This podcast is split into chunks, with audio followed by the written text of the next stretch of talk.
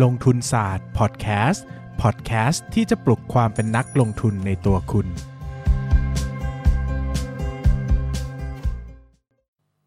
สวัสดีครับ ยินดีต้อนรับเข้าสู่รายการลงทุนศาสตร์พอดแคสต์รายการที่ชวนทุกคนมาพัฒนาความรู้ด้านการเงินและการลงทุนไปด้วยกัน ก่อนอื่นนะครับขอพูดถึงสื่อ Stock Lecture ลงทุนหุ้นได้ในครั้งเดียวในเล่มเดียวก่อนนะครับก็หนังสือเล่มนี้นะครับเป็นหนังสือสอนการลงทุนหุ้นของผมนะแบบรวบยอดทุกอย่างจบในเล่มเดียวนะครับก็ใครสนใจนะครับสามารถสั่งซื้อนะครับไปที่เพจลงทุนศาสตร์ได้เลยนะครับที่ที่โพสต์ปักหมุดนะครับก็มีรายละเอียดการสั่งซื้อไว้ให้นะครับหรือจะเข้าไปสอบถามที่เพจสำนักพิมพ์ก็ได้นะครับชื่อว่า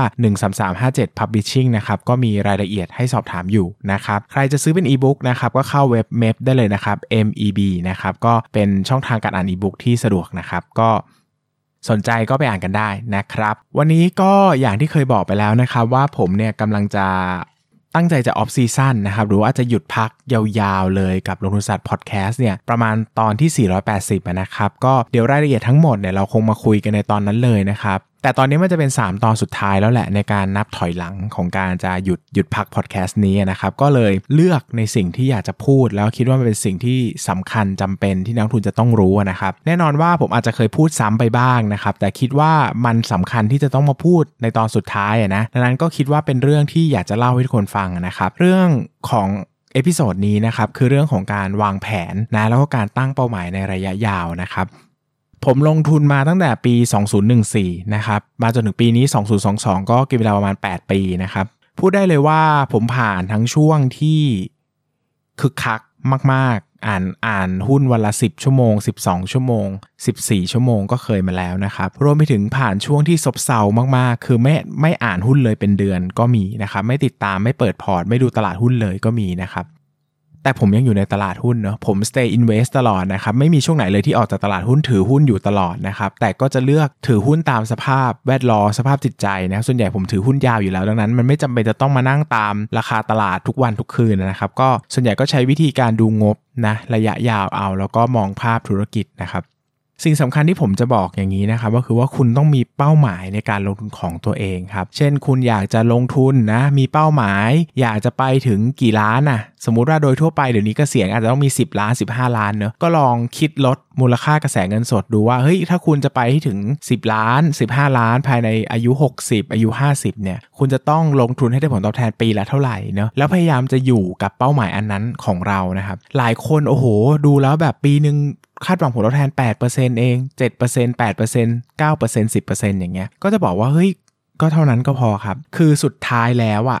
สุดท้ายแล้วนะครับ เรื่องที่สำคัญที่สุดมันคือเป้าหมายการลงทุนของเรา ไม่ใช่เป้าหมายการลงทุนของใครนะครับ หลายคนอาจจะเห็นคนที่ได้ผลตอบแทนปีละ 70% 100% 200% 1000%ก็มีนะครับ ซึ่งผมก็เคยได้นะ ผมก็ได้ผลตอบแทนระดับแบบเป็น 100%ต่อปีก็มีนะครับ ทั้งพอร์ตนะนะครับ แต่สิ่งที่จะบอกก็คือว่า มันไม่ได้พาเราไปไหนไกลอย่างที่เราคิดนะหมายถึงว่าสุดท้ายแล้วเราก็ต้องอยู่ในเกมระยะยาวอยู่ดี ดังนั้นเนี่ยก็ไม่รู้ว่าพูดแล้วมันจะดูแย่ไหมแต่ก็จะบอกว่าทุกวันนี้ผมมีอิสรภาพทางการเงินแล้วนะครับ แล้วก็ผมค้นพบว่าอิสรภาพทางการเงินปริมาณเงินปริมาณมาก ๆ เกินกว่าลักษณะไลฟ์สไตล์ของเราเนี่ยมันไม่ได้พาเราไปไหนไกลอย่างที่เราคิดเนาะอย่างผมผมรู้สึกว่า วันที่ผมเปลี่ยนจาก 1 ล้านเป็น 10 ล้านนะผมตื่นเต้นมากโอ้โหแบบใช้ชีวิตนะโอ้ยแบบรู้สึกว่าอยากออกไปกินนู่นกินนี่รู้สึกว่า feel free ในการไปเที่ยวต่างประเทศ กล้าที่จะจองโรงแรมแพงๆบ้างบิน first class บ้างนะครับแต่พอเปลี่ยนจาก 10 ล้านเป็น 20 ล้าน หรือว่า 20 ล้านเป็น 30 ล้าน หรือ 30 ล้านเป็น 40 ล้าน 40 ล้านเป็น 50 ล้านเป็นร้อยล้านอะไรเงี้ยมันไม่ได้เปลี่ยนเลยนะครับ มันเท่าเดิมเลยอะ่ะมันสุดท้ายแล้วเราทุกคนคงมีไลฟ์สไตล์แกรของตัวเองอยู่มั้งที่เราคงจะไม่ไปใช้ชีวิตที่มันหรูหราฟุ่มฟ้ากว่านี้ หรือว่าใช้เงินมากกว่านี้ก็ไม่ได้มีความสุขมากกว่านี้คือ สมมติกินข้าวอะ่ะเออมือละห้าร้อยมือละพันอย่างเงี้ยก็สำหรับผมมันก็มีความสุขแล้วมั้ง คือผมเป็นคนที่ กินอะไรไม่ค่อยเป็นอะ่ะ กินเนื้อวัวไม่เป็น กินปลาดิบไม่เป็น เออแล้วก็ไม่ชอบกินอาหารต่างชาติ ไม่ชอบกินอาหารญี่ปุ่น ไม่ชอบกินอาหารดิบ ไม่ชอบกินอาหารwestern ไม่ชอบกินอะไรเลย ชอบกินอาหารธรรมดาธรรมดาอาหารตามสั่งทั่วไป หรือว่าอย่างมากก็อาจจะเป็นแบบเอ่ออาหารจีนบ้างอาหารฮ่องกงอะไรเงี้ยแต่ไม่ได้เป็นคนที่แบบ fine dining อะไรเงี้ย chef's table อะไรเงี้ยไปกินแล้วก็ท้องเสีย เพราะว่าเขาเพราะว่าเขากินปลาดิบแล้วกินไม่เป็นก็ท้องเสียนะครับ ก็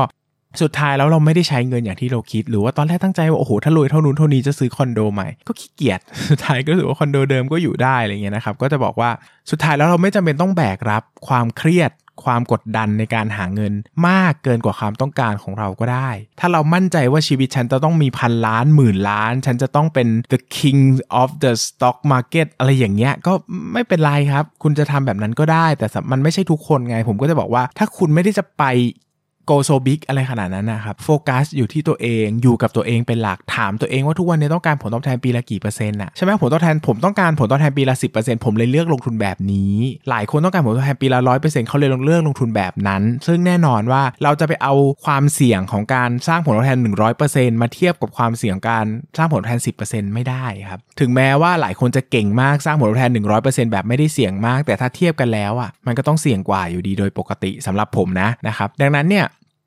อยู่กับตัวเอง เข้าใจตัวเองให้มากๆนะครับ ยิ่งลงทุนไปยิ่งนานเนี่ยต้องยิ่งไม่สนใจใครอะ่ะ ต้องคือช่วงแรกๆอะครับ เราอาจจะปลีกวิเวกไม่ได้เพราะเราอาจจะยังไม่เก่งพอ หรือไม่มีความรู้พอ หรือไม่มีความมั่นใจ ไม่มีทัศนคติที่เพียงพอจะอยู่คนเดียวในโลกลงทุนนะครับ แต่ผมผ่านการลงทุนมาสัก 5 ปีเนี่ยผมก็เริ่มไม่ค่อยสนใจใครแล้วเนาะคือรู้สึกว่าอยู่คนเดียวเนี่ยมันดีนะครับหนึ่งก็คือว่าเราไม่ต้องมีเสียง noise หรือว่าเสียงในการรบกวน ต้องซื้อตัวนั้นซื้อตัวนี้ตัวนี้จะขึ้นเดี๋ยวซื้อไม่ทันเดี๋ยวตกรถก็ไม่ต้องสนใจนะ อยู่กับตัวเองก็อาจจะไม่ได้ผลตอบแทนเยอะแยะนะครับแต่ก็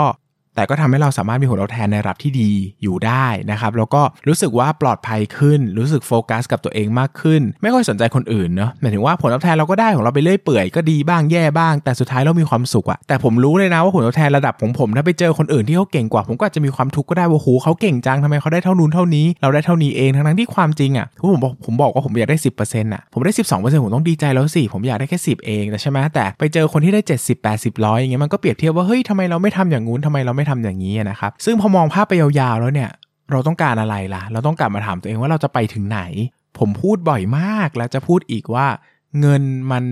ไม่มีจุดสิ้นสุดอะมันเป็นตัวเลข ดังนั้นตัวเลขมันมันไม่มีจุดสิ้นสุดจริง ๆ แล้วก็มันเปรียบเทียบได้นะครับ ดังนั้นเนี่ยสิ่งที่เราจะต้องโฟกัสให้ดีคือเป้าหมายการลงทุนที่แท้จริงของเรามันคืออะไร เพราะว่าถ้าเราไม่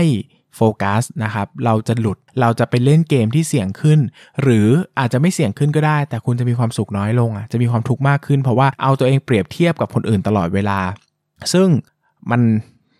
มัน destroy นะ มันแย่นะ เพราะว่าไม่ว่าคุณจะอยู่ในตลาดหุ้นยังไง มันต้องมีคนเก่งกว่าคุณเสมออะผมไม่เชื่อว่าจะมีใครเป็นเบอร์หนึ่งตลาดหุ้นได้ อย่างน้อยเป็นได้ปีหนึ่งปีหน้าก็ต้องมีคนใหม่เข้ามา มันคุณไม่มีวันแบบครองอำนาจ